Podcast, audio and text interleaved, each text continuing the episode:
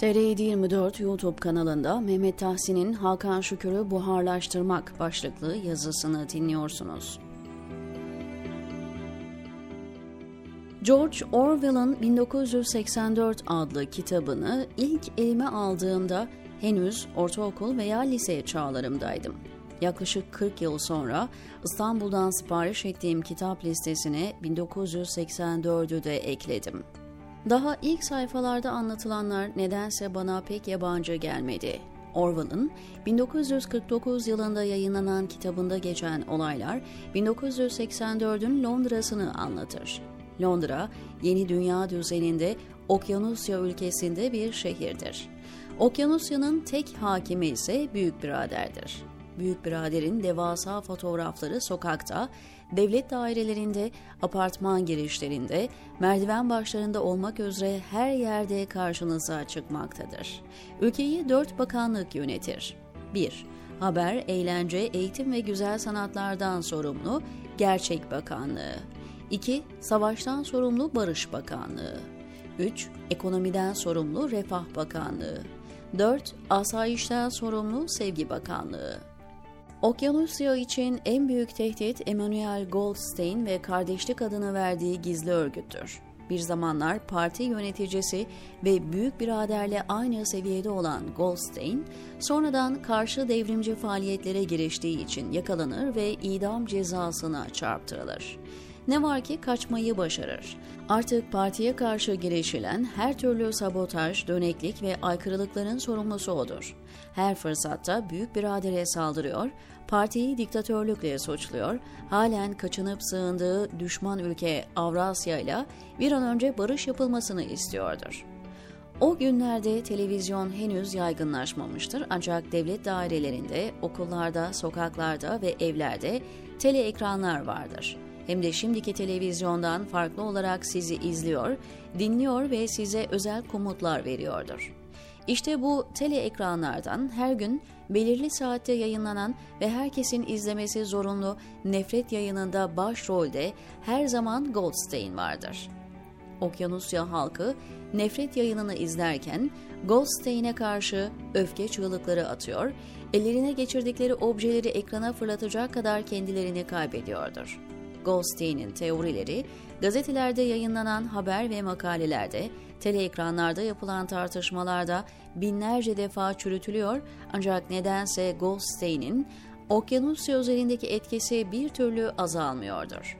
Bu yüzden düşünce polisi her gün operasyonlar yapıyor, Goldstein taraftarlarını tutukluyor. Tutuklamalar daima gece yapılıyor düşünce polisleri adeta güç gösterisi yapar gibi yatağında uyuyan zavallı bir adamın yüzüne aniden tuttukları parlak ışıklarla uyandırıyor, ellerini kelepçeleyip bilinmez bir yere götürüyordur. Birçoğu mahkemeye bile çıkarılmıyor, haklarında tutuklama raporu bile düzenlenmiyordur. İsimleri sicilden siliniyor, yaptıkları her şeyin kaydı yok ediliyor, sanki öyle biri hiç yaşamamış gibi unutulması sağlanıyor ve buna buharlaşma deniliyordur.'' Size de tanıdık geldi mi bu anlatılanlar?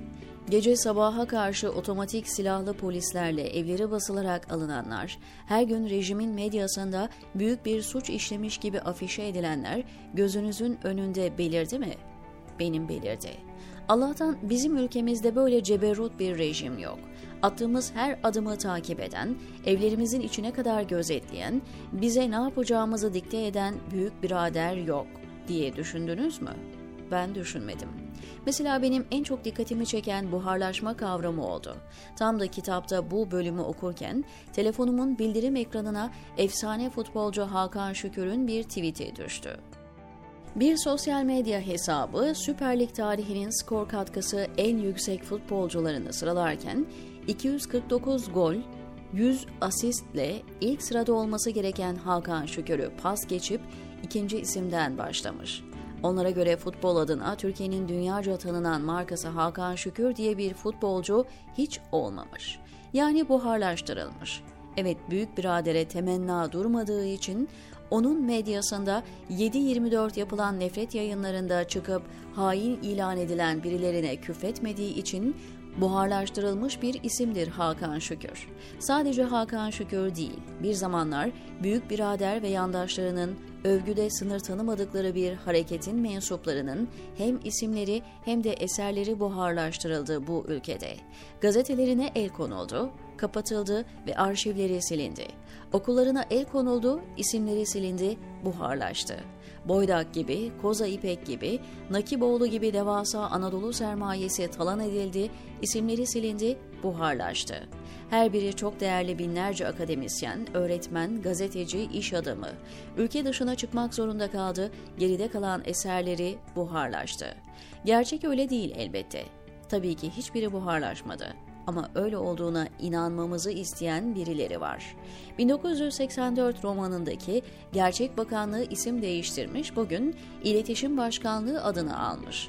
7-24 tele ekranlardan kara propaganda yapıyor, bizleri yok sayıyor.